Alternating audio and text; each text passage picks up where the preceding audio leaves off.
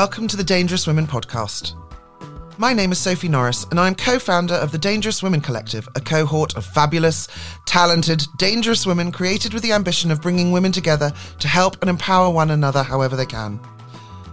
On today's episode, we're chatting with award winning entrepreneur Wendy Shand. Now the chief strategist at business crisis consultancy Impact Resilience, Wendy's impressive career has spanned consumer and B2B industries and global audiences. In 2006, Wendy founded the UK's leading family friendly international travel brand, Tots to Travel, the story of which you're going to hear in just a few minutes. Her success over the last 15 years has been in identifying a valuable niche within a competitive marketplace and then creating a strategy and compelling, engaging, and commercial consumer brand to address it. Wendy, thank you so much for being here. Uh, you and I, as you know, have worked together for a really long time. Uh, you've been clients, we've been colleagues, and we are now, I think, friends, which is really exciting. So I'm absolutely delighted that you could join us for the Dangerous Women podcast today. I know all about you, but everybody listening doesn't. And you have a really amazing journey of who you are as a military wife and a mother, and the businesses that you've started and the journey that you've been on. So, would you mind sharing that with everybody? Oh my goodness, there's so much there. Well, thank you, first of all, for having me. I love being a dangerous woman. I love It's a cool thing. It's a very cool thing. I think that's a, a fantastic concept. Oh, so where do I even begin? Um, well, I, I was I was going to have a big marketing career in London. That was that was where I was off to. Stay away. Stay away. so yeah, so I, that's what I was going to do, and I'd I, I was working in PR and marketing when I first left university, and then I met my husband to be, who is or at that time was training to. Uh, fly fast jets, and so of course no one flies Harriers out of London City Airport. So I had to rapidly change direction.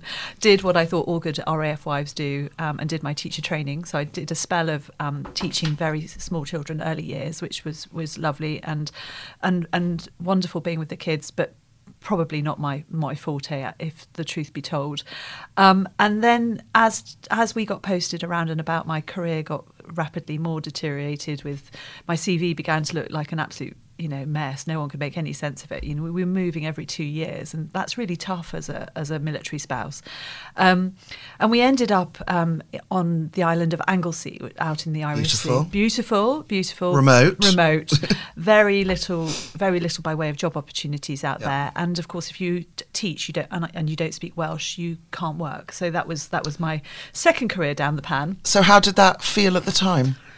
well i suppose i was in a phase of life where i was we were we had two very small children Right. um, so I, I took a took a career break and was a stay-at-home mum which again i'm probably not predisposed to be a stay-at-home mum um, I think so. Neither was I, and I think there's a fallacy that all women are just brilliant with. It doesn't mean you don't love your children. Yes. But I, you know, playing with small children is possibly one of the most tedious things I've ever done in Oh, my life, was- and I, yeah. I found them so much pleasurable as they got older. So I think It's message tough. to a lot of mums out there. Yes. Lots of us don't feel like we're earth mothering the hell out of it all the time. No, I think that's absolutely right, and and I was really bored by all the laundry and the you know the endless, endless. My husband does all. Oh, well, you, well, actually, I have to say mine does a lot of that too. Yay. Um, you know the the laundry and the food, all the food production, you know all of that. So, um, I and what happened while we were on Anglesey was we ended up having a holiday with our two guys who were under the age of two by that stage, um, and we rented a cottage in France,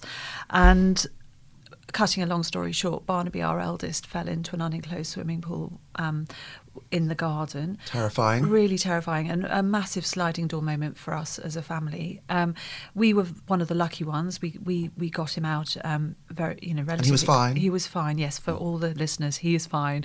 Um, but it was one of those things that went through my head. Well, why is the travel industry not dealing with families with small children? There are so many of us out there. You only need to walk down Putney High Street to see the scale of um, of motherhood out there. Um, and why isn't travel travel industry answering this problem? Um, and then on the supply side, so if you look at villas or hotels, they can rent out all their accommodation hand over fist in July and August, but then it's empty. So it seemed really obvious to me that there was a massive gap in the market or an opportunity to really do something special for mums and dads and families with small kids and, and to really fill up some of that vacant um, inventory. And indeed, that went that went brilliantly. We started with a small cluster of um, properties in uh, holiday properties in France, um, and then that through PR um, and my experience with writing press releases, that went to Italy, Spain, Portugal, the Balearics, etc., etc. And we grew and we grew and we grew. Um, and um, sometimes. I mean, it was also because I know because I helped you on this product. It was a beautiful product. oh, thank you. which I think, and one of Wendy's skills, and she's not talking about, is branding and finding the white space and the storytelling. Yeah. Which I think I know this is a, it was a husband and wife business, but I think this was such a woman powered business as well. I think it's really interesting. Yeah, it, it really it really came from a space of, of being the being the customer ultimately and and knowing how I wanted to be dealt with as a customer, knowing what level of service I wanted, what level of you know all the the, the elements of trust that I wanted. So I put all that effort into it. Um, I I think customer service is a real opportunity to to create um, a unique a unique point of view um, and a new, unique approach. And so I felt very strongly that all our properties needed to be visited, and so we could speak to our customers with that degree of authenticity, authenticity and trust. Um, and and so it, it grew like that. And then by 2016, I was beginning to see that there were issues. the the the internet has basically commodified all sorts of things, including hotel rooms. So most of us are all selling the same, exactly the same product. You know, you can buy one hotel room on Hotelbeds or, Yeah. or booking.com or whatever. Um, and so what I, and I realized that as a small business, we were never going to solve that problem. Um, so I created a resort concept. Um, and started to carve out areas of other people's resorts that we could put under our own brand. I got investment into business to do that, and that was really what propelled our growth. We were growing 65%. Um, we had a, t- a big team. We had an eight-figure revenue. All the sorts of things that you know are the tick. If you're a founder, tick investment, tick team, tick, you know, high high growth rates. And then of course COVID came along and just killed the whole thing overnight. And it was the most traumatic been experience devastating. Ever been through. Um, and in terms of, you know, in terms of resilience and, and personal resilience, gosh, there's an awful lot I've learned about that. Um, I then went and worked for Thomas Cook, the new Thomas Cook, sat on the senior team um, and was head of product development which in, is not the digital product it's hotel concepts really so i was developing hotel concepts um, but realized um, that I, i'm really not a corporate beast. Um, really missed my tribe of entrepreneurs and people doing, you know, exciting new things and and and um, learning. There's such a spirit of learning within the entrepreneurial world. So I came out of that. Um, Actually, can I? I'm Yes, interested about that too. When you say corporate, again, um, thinking about what you know, empowered women Mm-hmm. at work. Do you think you love the? Do you think your love of being drawn to entrepreneurs, that sort of ma- magnetic pull, is, is your sort of female gaze? And did you find Thomas Cook overwhelmingly male, or am I imposing something that didn't? No, I mean actually, my entrepreneurial world is uh, well just because, just because of the dint of. I, we're, we're, we're still as women really quite underrepresented in the entrepreneurial world. So my my cadre of friends and my tribe is is probably more weighted in uh, in men rather than women. Although the, the, I'm very very pleased to say that over the 20 years that I've been an entrepreneur, there are so many more women, and it's Oh, a great. wonderfully a wonderfully warm and collaborative environment. Um, so I think I think it was the more the spirit of freedom and choice and creativity and um, doing the agi- agility and doing things quickly and testing something and then moving on. I found it very. I found corporate life to be quite slow. Um, I wasn't keen on the politics of it all. Um, I'm not a political beast. I just want to make things happen. Um, and so I think it was it was a lot of that that um, that that pulled me back to my back to my my tribe. There's a lot to be said about being uncorporate. I think it's Yes. uh, it's the new way of being corporate. And I suppose I'm, I am by definition um, disruptive and innovative. And although organisations say they want that, I think in reality they don't really know what that means. And actually, they don't perhaps want it when they see it close at mm. hand. They need it, but they don't really get it. And so I think maybe maybe they didn't trust me quite so much because I am a I'm an unusual person. I can't, I'm an outlier. I can't put it any other way. Not that unusual, but I know exactly Yeah. what you mean. You, you, you're drawn to mavericks, I think, and doing things I in a new so. way. Yeah, I think so. I like. I love the term maverick. I, I, yes. fits in well with your husband Rob, the uh, fighter Pilot. Oh yes, of So, course. yes. work that in carefully. So sorry, yes. so you so tots, tots to travel yes. went your Yes. wonderful baby. It really was a It, wonderful it thing. was so like losing a child. you had to dig deep, I guess. Yep, and reinvent myself. You know, because actually, the what goes third time, fourth Yes. time now. We're, we're yeah, up to however yeah. many. Um, yes, reinvent myself. I mean, I think you know you have so much of your identity wrapped up in your work, whether you like it or not. Particularly when you've created something from scratch. You know, I, I, you know, everything. You know, I was doing lots of podcasts. I was, you know, my, I was, I was fated. You know, it was, Yes, it was a wonderfully. Mm. You know, I, I was some, I was a somebody, and Yeah. then when something fails. You go back to being a nobody, and um, that was that may sound egotistical. You've got to rediscover who you are and what you stand for and what your values are, as well as bringing yourself back. You know, you've got to get back. It's like playing snakes and ladders. You know, we were at ninety nine, we were at square ninety nine, and we went down that sodding big snake in the middle, um, and you know we're we're back to back to square one, and that's a hard old journey. And now with this with the benefit of hindsight, you know you're naive in the beginning and that's what keeps that spirit of optimism going. And then with the, with when you can see how quickly the rug can be pulled from under your feet you know how big that mountain is to get back up. Now you know arguably with the, with experience you can do that more quickly but you don't you can't always see that. You can't always see, it's not clear when you come out of something what the next part is going to be.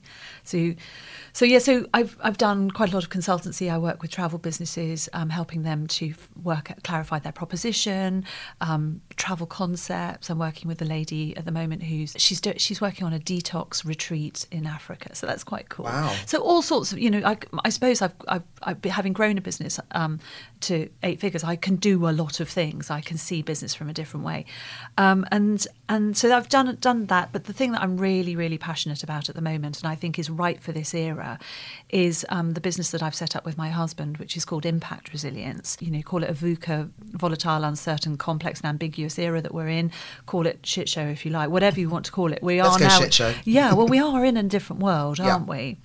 Um, and um, and what we're what we're really saying is that this era needs a new type of leadership.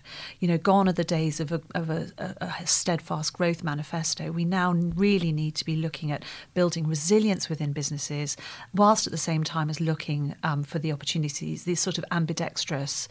Um, you call it something like Anticipatory leadership. Anticipatory. I think they're exactly the same thing. Yes. It's it's multiple way multiple v- futures that you're working towards. Absolutely. Yeah. Um, and it's and it's so important. So impact resi- resilience is really about helping business owners to look at the, the the the processes that are in their business. That if that got wiped out.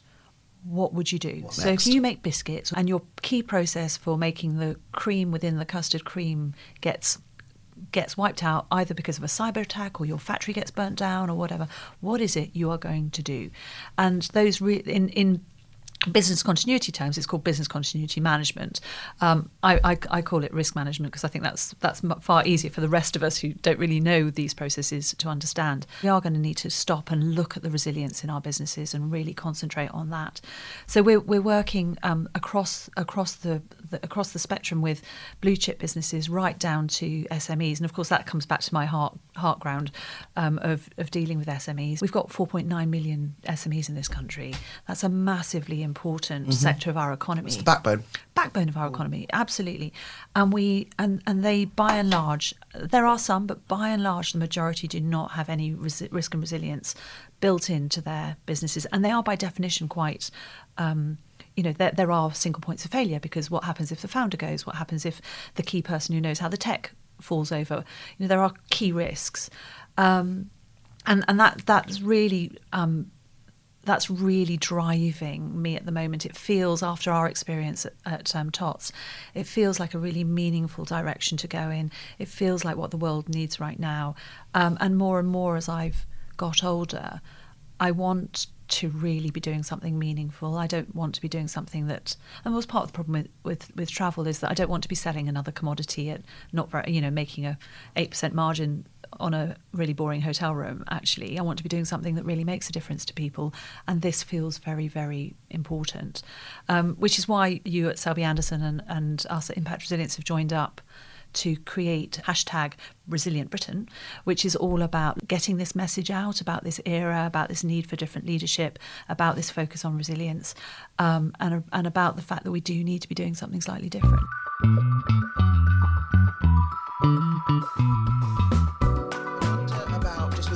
in the background, and I know you've got a very close family, but Mm-hmm. beyond that, and you, t- you touched on it a little bit, but how how important your network was to you throughout all of this, and Oh. did was that network? Do you think people treated you differently because you were a woman or a working mother, or did they just see an entrepreneur? How did you feel about that?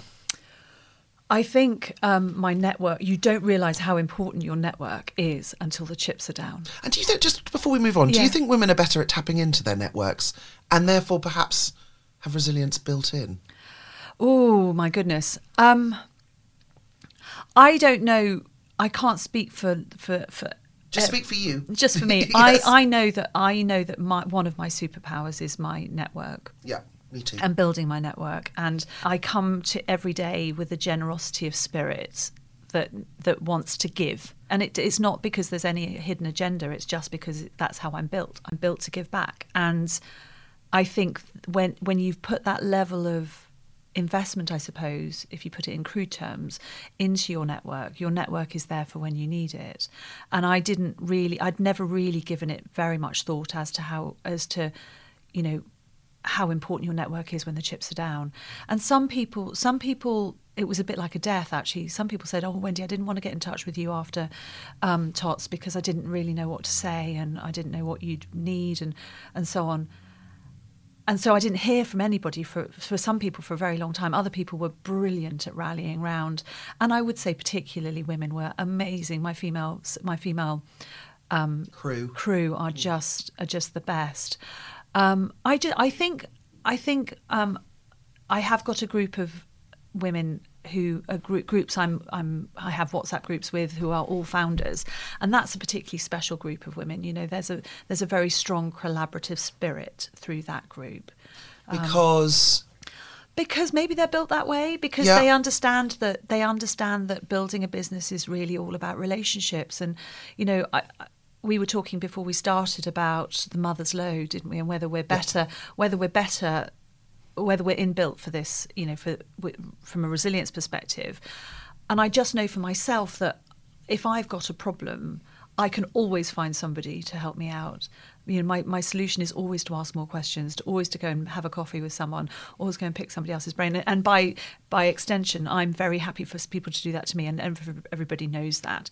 So I my- do think there's a we were it's actually in one of our previous podcasts Mm-hmm. is that general or the need for generosity in Yeah. networking what however that Yeah. manifests I'm not talking about going into a big room with lots of people evening because that's Yeah. not what networking is only and that it, it, it it's the tightness of the bonds comes from the generosity of sharing your network of being available Mm-hmm. of saying yes I can talk to you for 5 minutes and I think I think I'm not sure, but I think that's a uh, one of a of a women's network's superpowers because I think we're unafraid to ask because we have to ask all the time. Yes. We're always creating bonds and forging because whether we have to do it for ourselves or our families. Yeah. So I just think that's really interesting how you talk that you've got these founders groups that are intertwined bec- through generosity of sharing Yeah. your net- I mean I always love to share my network I'm exactly the same I love just, it. I love it it. is my superpower often I think these oh, And people well, and that that's why you and I get on so I well. know that we move through the world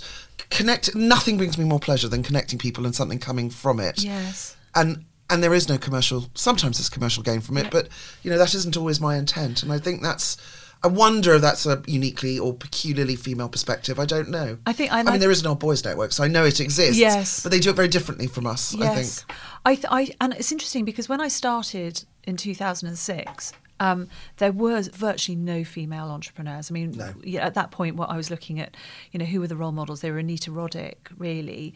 Um, who was dead yeah, in who- 2006 Yeah, exactly. Yes. Yes, but she, you know, so someone I'd grown up with. I mean, No, I know, I know. Body shop. Tra- so sorry, she's the body shop. Everybody, Oh, in case you can't remember, yes, goodness me. amazing female amazing, entrepreneur, and probably, probably, you know, one of the very few. Um, I mean, and all heart, wasn't she? She was very right on into sustainability. So she was and really pioneering. And other people like you know Tracy Edwards, who who sailed the maiden voyage. Oh, yes. You know, we were really having to scrap around for for, Yes. for very brilliant um, female role models um, who were out out there doing something amazing. And so when I started Tots. I was on my own. I mean, I was. I, there were very, very few other women uh, around and about, and we weren't. And the networks weren't really there. LinkedIn is now much more, um, much bigger than it, it was. So there weren't the online networks. Um, so yeah, very, very early days. So probably a lot of this has been helped by the internet. Um, and then now, now it's a much more even field, I would say. And I think women are working very collaboratively. Um, but then I do, you know, I do love my networks, and I do love, I do love, exactly like you, introducing people. I don't want anything back. Um, if it, you know, I just believe in karma. It'll come if it, you know. I call it the karma all, principle. It all you put swings it out there. and roundabouts. Yeah. It'll all come round in the end. Would, would you mind talking a bit about so the moment that you knew that Tots wasn't going to Yeah. Mm. go forward anymore, and I don't want to dwell on that Yeah. because that was tough. But what what did you personally, because you can only talk to you, I guess, what Mm. do you think you drew on to help you get back up and move Blimey. forward? I mean, I've been through a similar-ish thing Yes, recently where I've yeah. had to put one foot in front of the other Yeah. every day, and I sometimes just think it's fucking Oh, I just- determination that makes you do it. No, I think. Um, What did you draw on? what did I draw on? I drew on. Um, well, I realised I was not a leader for win- the winters of our lives. I am a I'm a leader for the for the summers and the springs. Um, my husband, by contrast, is a very good leader in the winter. So, so, do you mean you're you you like everything to be good? He's good at I'm about crisis. growth. Yeah, I'm Yeah. about growth. I'm about uh, creativity. I'm about you know what amazing thing can we do next, and and how does how you know how can we serve customers better? How can we serve our teams better? So you're looking to the horizon all the time. Yeah, all about the future. And so in, at that point, when you can't really see the future, it becomes a very dark day.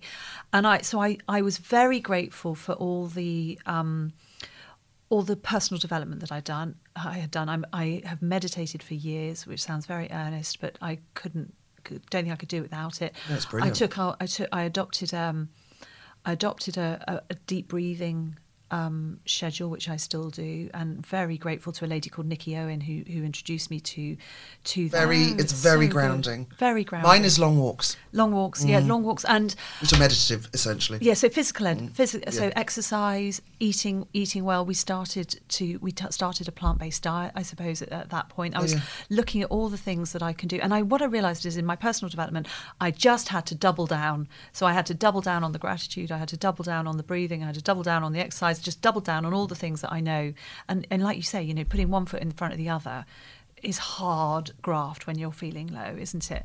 And then um, I I guess what I did was reached out to my network and you know can I what can I do can I are there investors out there of course all the travel investors dried up and indeed travel is not really a highly investable industry at the moment even now um, I I, I went and got a job, which um, sort of solved the financial challenge, um, and then I and then I started kind of so I so I was there for ten months, and then I suppose I started to feel a bit better. I started to regain my sense of identity. I started to see a bit of a horizon. We'd come out of COVID, which I found very tough for obvious reasons. So yeah, so I so I was really about it was really about um, my personal development about really looking after myself and concentrating on on myself and and then just okay so what where are there opportunities? And i suppose i started to scratch away at the opportunities and and see see see where there are see where there are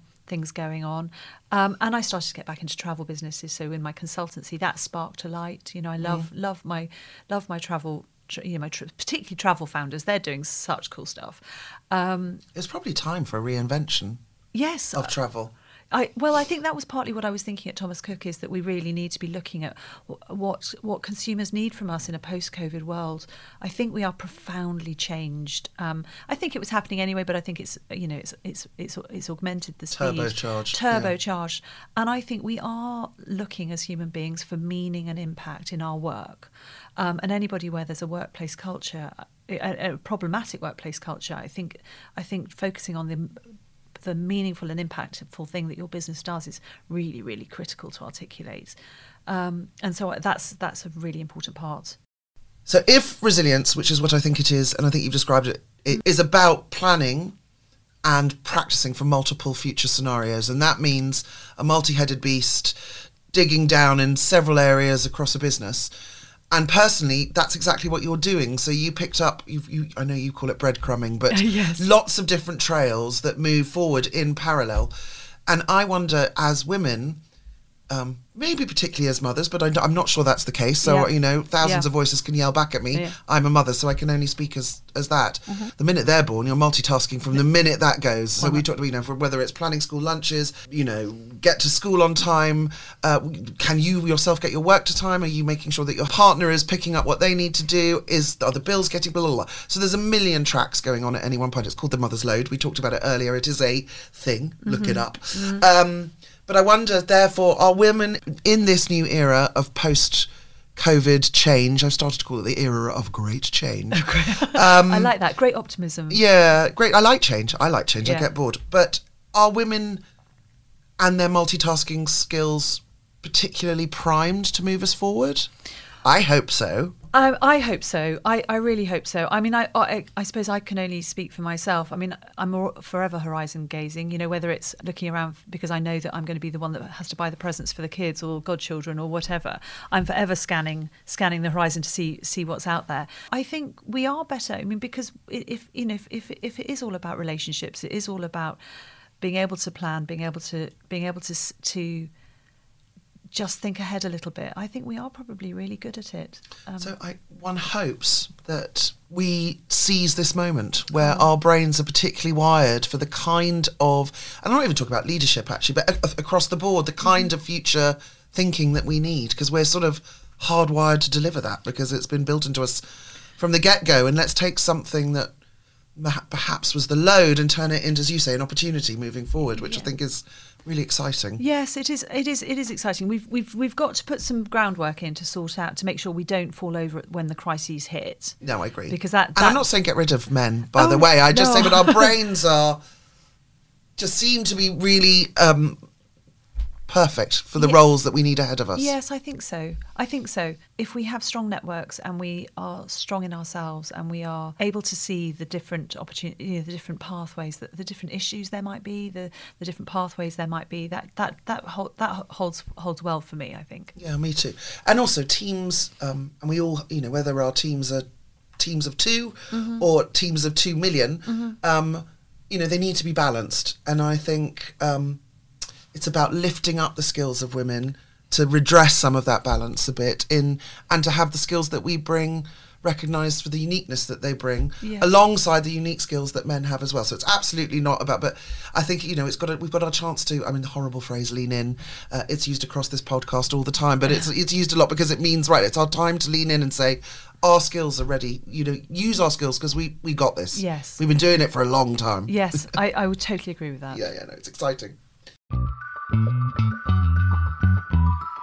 So we talked loads about resilience, Yes. and I have, you know, we know that you're a, a- husband and wife team, which I think is fantastic, and you bring very different skills, uh, you know, physically, emotionally, and professionally to the place. But do you think you and Rob han- um, handle resilience differently, or see it differently? Yeah, really differently. I have to. Um, so uh, if you look at our personality profiles and you lay one on top of the other, we are brilliantly balanced. We have we cover the whole circle or whatever shape, whichever profile you're using. We cover the whole lot. Which Let's so- not define it by a circle. Amorphous glob. and a more whatever whatever one you use.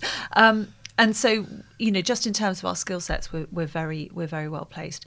I have to spend an inordinate amount of time on my own kind of well being just to keep the show on the road. Um, you know, I ha- he he seems he's so balanced. He seems to just sort of breeze through life, takes everything in his stride doesn't get worked up about very much, doesn't need, you know, falls asleep the minute his head hits the pillow, doesn't seem to need to do any of the meditation and stuff that I need to do. Whereas I, I need to do all of that. Uh, you know, just getting to sleep is a kind of like 10 step oh, I scenario. preach. Yeah, really. I mean, I, I, I look at him and he, and he's he's put his head on the pillows and he's already sort of deep deeply asleep. Like, how did you do that? You know, it takes me it takes me half the evening to prepare to go to sleep just to give myself the fighting chance of going to sleep. Well, um, my um, and so so yes, he's he's very he's very different. He's just very calm, very balanced. Always has the right thing to say at the right time. I'm much more of a sort of you know, lots of energy, and then I'm like, I suppose a bit like a puppy. Then I run out of energy, and then I have to sort of regroup and come back, come back at it again. So we're, we're very well, very well matched, and and I, what we love working together. We're deeply respectful of each other's skill sets, um, and I just feel it's an incredible privilege to be able to work together as well as we do. No, it is amazing. It is amazing. I've seen you uh, in tandem, and it's an impressive show. And I think it's not that easy to work with a partner always. So, are there any secrets that you think to making that work? I think I I think you know he isn't massively egotistical, so I don't need to you know I don't need to sort of stroke Pander, pander no. or stroke his stroke his ego. Um, I think we it, we had an aha moment when we did our personality profiles. Because I think up until that point the things I did used to probably irritate him and the things he did would irritate would irritate me. So I would wake up in the morning and go oh you know what I think we need to do? The next big shiny thing would be X Y and Z. And the poor man hadn't even had a coffee and a shower yet you know and already I was sort of up and at it. My brain was pinging. And then and and I learnt that he is much more of a how person. And so that all these big new ideas that I think are wonderful he just sees a hundred Steps. trillion questions and reasons why that won't happen. And until he realised and I realised where we were so different, um, we were coming at it from two, you know, from two different as two very different people. As we began to understand each other's profiles and understand each other and how we could be much more collaborative together, it, that really worked, and we were able to meet much more in the middle. And and then, do you have tricks for switching off once work is done, or because you're Wendy, do you just work twenty four seven? No, I don't work twenty four seven. I I can't work beyond nine o'clock, or else I don't sleep. And then and That's then quite late. I don't work beyond nine o'clock. well, no, I mean, not, and I suppose I don't work. I don't work that late, but it, but I know I can't. I, I struggle to sleep if I work. Yeah. So I, I tend to stop at around six, I guess. Um, and sometimes because we're all working from home now, I, I have to. I, Rob Rob. So Rob says, Wendy, I think we're going to need to go out and get some exercise. So I've found that I've done zero steps in the day. So I, go, I do go out for a walk if I can. Um, I you segue between work and Yes, I mean, I guess. yes, I Yeah. suppose. And then, and then my, I mean, then at, around bedtime, I have to have to have a bath, have to Uh, to take lots of magnesium, lots of Epsom salts, lots of meditation. You know, this whole sort of steps to calming my brain down because it is a bit, it is a bit turbo powered at that time of night. I guess the one of the it's interesting and somebody needs to crack it, but one of the problems of thinking in parallel tracks all the time, which most women do, Yeah. is that you need some sort of runway to come down off at, Yes, at night where you cool it down and ready prepare yourself to just be you and in the moment, which is tough. So one thing we love to ask all the guests on the Dangerous Woman Collective podcast is their hints, tips, thoughts, observations, whatever you've got to say about networking. So uh, Sam, my co-founder, and I started the Dangerous Women Collective because we hate networking. I literally used to feel that I would walk into a room and explode because you know you'd have this room full of suits and you'd have to navigate your way through it. And interestingly, I was talking to a girlfriend the other day, uh, an old part of my network, and uh, I was saying I used to go to these travel networking events. And I used my way around not enjoying it was to p- look at my phone and, and surf the edge of the room, and which is a terrible get out of it. And she said, Sophy, if you'd ever looked up from your phone, you'd see ninety percent of the men in the room doing the same thing. So I think we yes. all don't like networking. I think it's a slightly broken system, which I think the Dangerous Women's Collective is our rather fabulous answer to. But how do you find it? And are, any, are there any get outs that you have, hints and tips? Suggestions. I mean, obviously, I know you have a powerful network, but there's a Mm-hmm. difference between a network and networking. I think. So you're talking about meeting people for the first time. Yes, networking. I that awful have- fishing yeah. for people. I think you have to find your tribe. Find Yeah. find the people who who who float your boat. I remember walking into when I very first started the business. I walked into a networking event which was in a on a barge in Peterborough, and the barge was horrible. It was it was a pub, and you stuck to the floor, and there were a lot of you know grey old men. And, and the first person I spoke to made rubber stamps. I was like, gosh, is that even a thing still? You know, and I just thought, looked around. And I, I thought, I just can't stay here. But by contrast, the Dangerous Women Collective is, is is a breeze because it's so so welcoming and warm and Made by know, women for women. highly collaborative. Yeah. You know, there's just it was just it was just a breath of fresh air. I, I'm I'm doing something now because um, impact resilience is is much more part of part of our our campaign is is a grassroots campaign Yeah. to get is to get SMEs um, to to adopt the resilience strategies. I am networking it in a in a at a local level in a way that I've never done before, and I am finding it much easier. I I mean I was at an event yesterday. I was the only woman. How was that? It was either fabulous or awful. Ah. odd. It's just odd, isn't it? Yeah. It is odd. Um, but it was warm and it was friendly, and I and and I, I guess people, I think it's not as bad as it was in the old days. Um, no, I, I agree. I think, I mean, one of the keys to networking like that for me is you don't have to stick with the women Yes. or the only other person who happens to be your age. Yes. But also, I think it's critical to give ourselves permission to leave. Yeah. If it's not any good, you don't have to stay till the end of these things. If you're not, That's- as you say, if you're not, it's not your tribe. If you're not going to get anything from Yeah, it, yeah. don't put yourself through the pain. A friend of mine once told me that you don't have to finish a book, Sophy, if you don't like it. I know, and the that- freedom that that gave me, and I say I give us all freedom to leave networking if it doesn't suit our needs. That's a very good piece of advice. Um, yeah, I mean, I yes, I think you're right. They they are they can be just quite gruesome, can't they? And um, and we do just stick it out. But you're absolutely right. We should just walk out. walk out politely. I mean, I Yes. know, I'm not saying We don't need fuck to you leave- and run. we don't need to leave with a flourish. We yeah, can do it, yes. Yeah, yeah, no, exactly. Finally, to wrap up the podcast, I love to ask. We love to ask all our guests Mm-hmm. about stories, their moments of of triumph or tribulation, and whatever they might be. And I know, as a female founder um, who has sought funding. Um, you must have some stories in this area that uh, uh, that you, you could share with us uh, to either inspire or give advice to other female potential future female founders listening to this. Oh my goodness. Well, I think you just have to fo- you have to follow that warm feeling in your tummy that if something feels right and you're being pulled in that direction, just follow it. I call it breadcrumbing. Follow it to the next point, next point. I think finding investment is really undoubtedly more difficult for women than it is for men, without a shadow of a doubt. The stats are pretty shocking. The stats are sh- the stats are shocking. There's somewhere between two and five percent of um, investment goes into female-founded businesses. and this is a ser- you know Yeah, seed funding, yes, right? It's- it's just yeah. just um, just ridiculous, um, and and so I think one of the one of the the big challenges is that the investors are men, and so they don't actually necessarily understand female-led businesses and the kinds of businesses that women are creating.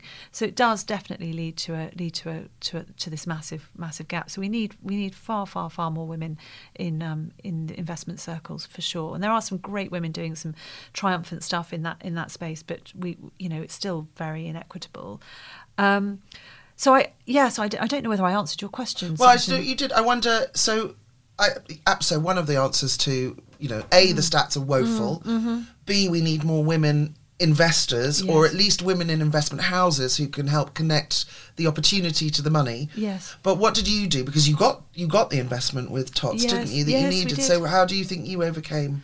How did you become Well, I mean- outside the stats? Outside or did you throw Rob at the problem? no, I didn't. No, No, good. No, I didn't. Go, girl. Um, I think because I understood. So we we were we were just about to sign a second round of investment actually when when the pandemic arrived. So so I mean um, I feel very sure that that would have gone ahead. Yes.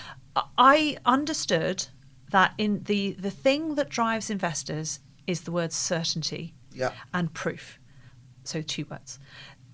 So I set about proving certainty and proof in every aspect of the of the information I, I put out to the world, um, and then I then I land you know then I layered on some flair and color and you know a joyous brand and all this yes certainty and proof whether that's testimonials that's got to be data it's got to be um, other people say this you know uh, what do your suppliers say what do your customers say what do your numbers say just layer on proof and certainty proof and certainty at every single turn And do you think it's interesting? I'm reading this incredible book called The Authority Gap Mm-hmm. by uh, Mary Ann Sieghart, and in that she interviews, you know, some of the most powerful senior women in the world, you know, um, uh, judges and leaders of universities and advisors to politicians and politicians, etc., etc. And a lot of these women say, and it's just what you said resonated with me, that they go into every meeting that they've got, even though they're the most senior person in that room, over prepped. Like Yeah. prepped to the eyeballs with the information that they need. They've stayed up the night before reading everything, way more than anybody of Yeah. any other gender around the table Yeah, probably has done. Um, because they feel constantly they need to be on top of the stats, the facts, the everything to have the authority that they need in the room. And I wonder if your if your uh, double mantra there speaks to that as too. Do you think men looking for ma- male-led businesses looking for funding have that same issue? I mean, I think that the depth of the depth of preparation goes down to you know how we look how you know do we look right? Do we look too do we look too slutty? Do we look professional? Do we look which is a terrible quirky? terrible thing actually because we should be able to look however, however we want yeah. so so i think that you know there is a level of preparation that happens as a woman that is is different if you're if you're a man. Um, the the thing i have always the thing i th- the thing that i think I've always, always really had, really been conscious of is that people are buying into me and my energy. Mm-hmm. You know, that when when investors are investing, they're looking for the certainty and proof, and they're looking for somebody who's investable. And so I understand that I need more than anything whichever room I'm in, whether it's my team, whether it's whether it's um, investors, whether it's suppliers, they're buying into me and they're buying into my in, into my energy. And so for me, I put a lot of work into managing my energy, and, and Mm. we've talked about some of my some of my rit- rituals, I suppose, that I do to to maintain that. Um, that is what I keep. That is what I have to have to really keep high. Um, and you know, I had a, a member of, a member of the team who lived in France, and she'd come back to the office and she'd say, oh, "Wendy, I just needed a dose of your energy." And it was almost like you know she plugged me into an intravenous drip, transferred all my energy to her, and I, I then have to go I and feel like there's a vampire somewhere in this yeah, story. Yeah. yeah. I mean, it, but it is. It's it's it, it, running and growing a business is a, it requires so much energy, Yeah. and it requires you to influence an awful lot of people. And you're only going to be able to influence those people if you've got something that's compelling and you've got the energy to to really bring people on that journey with you. And so that's that's the thing that I really guard. I guess that's genderless. It's genderless, but I don't know how people how many other people are doing that consciously. Yeah, interesting. Yeah. Wendy, thank you so much for everything. I'd love people to tap into your energy all the time. So, how can they find you? Oh, well, they should definitely. We've talked a lot about networks, so they should definitely tap me up on LinkedIn. And um, I'm just under Wendy Shand. Um, and have a have a little look at um, the work we're doing on impact resilience, and particularly the um, Resilient Britain campaign um, that we're doing with Selby Anderson. And, So, just uh, what's the Impact Resilience URL? uh, www.impactresilience.com. Thank you so much for being here. It's been an absolute joy to talk to you on mic instead of just in the pub about what you're doing. And it's always fantastic to see you, Wendy. Thank you so Oh, much. Sophy. Thank you so much for having me. It's been such a pleasure. Thank you so much to Wendy for chatting with us today. It is so inspiring to hear the stories of resilient women and the seemingly insurmountable obstacles they've overcome to bring their visions and goals to life. I found our conversation, as I always do with Wendy, so powerful, and hopefully you did as well. Thank you for listening to this episode of the Dangerous Women podcast. To learn more, find us on Instagram, LinkedIn, or at dangerouswomencollective.com.